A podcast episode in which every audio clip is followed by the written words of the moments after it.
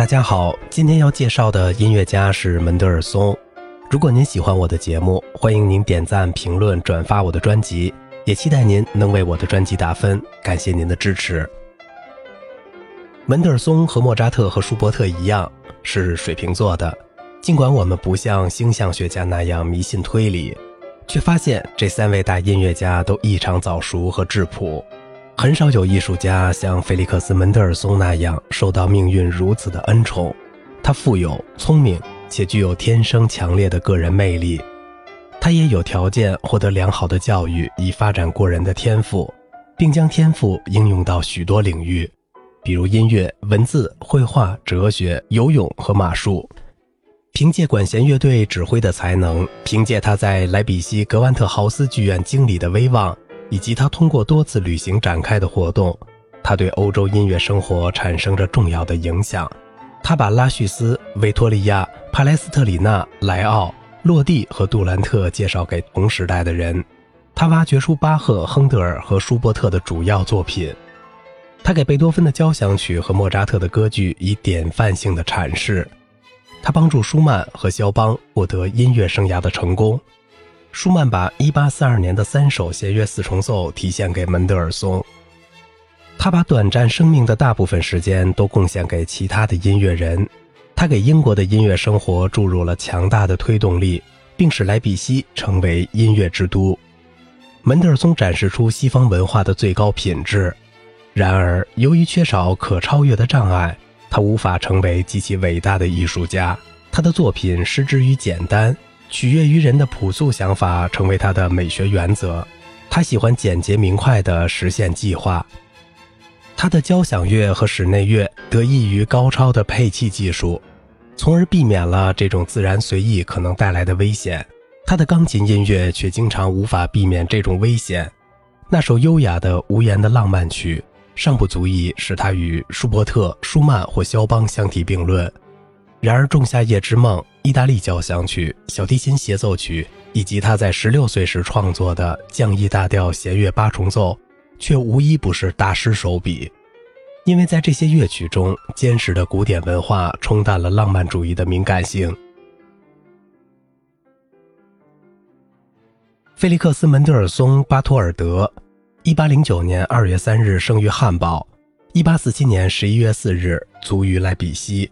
他的父亲亚伯拉罕先后成为汉堡和柏林的银行家，母亲李洛萨蒙是一个有教养、富有慷慨的夫人，祖父摩西是一位出色的诗人和哲学家。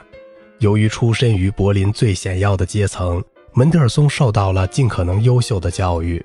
1818至1825年，九岁时他第一次在公众面前演奏，十四岁时他写出一部令人肃然起敬的作品。两次巴黎旅行对他的音乐生涯产生了决定性的影响。十六岁时，他谱写出了优美的降 E 大调弦乐八重奏，他的成熟让人惊叹不已。是年，他结识了歌德。一八二七年，《仲夏夜之梦》首演，开始大学生涯，而且他经常去听黑格尔的课程。一八二九年，门德尔松指挥《马太受难曲》的独奏音乐会。这大概是巴赫去世之后的首例。此后，他继续让人们了解过去的音乐大师以及同时代的音乐家，比如伯辽兹、肖邦、舒曼、瓦格纳的作品。1829至1835年，他在英国、意大利、瑞士、德国巡回演出。1832年，他展居巴黎。他在音乐界十分活跃，尤其作为钢琴家和管弦乐队指挥。他在英国音乐生活中的作用是决定性的。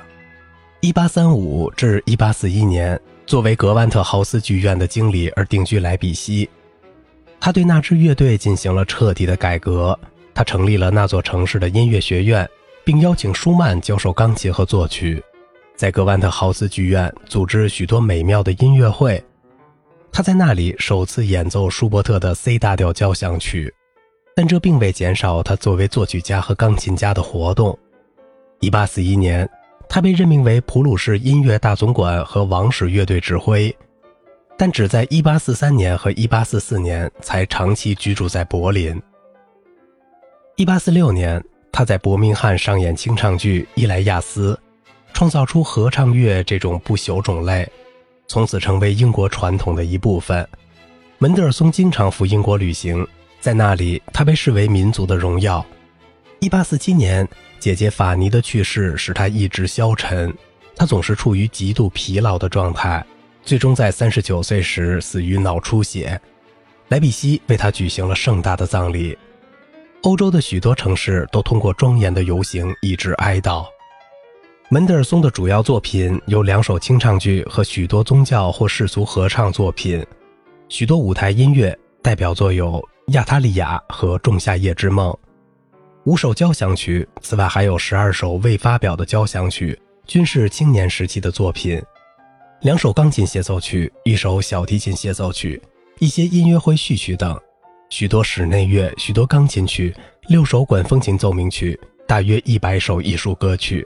这还不包括他在年轻时的大量创作。好了，今天的节目就到这里啦，我是小明哥，感谢您的耐心陪伴。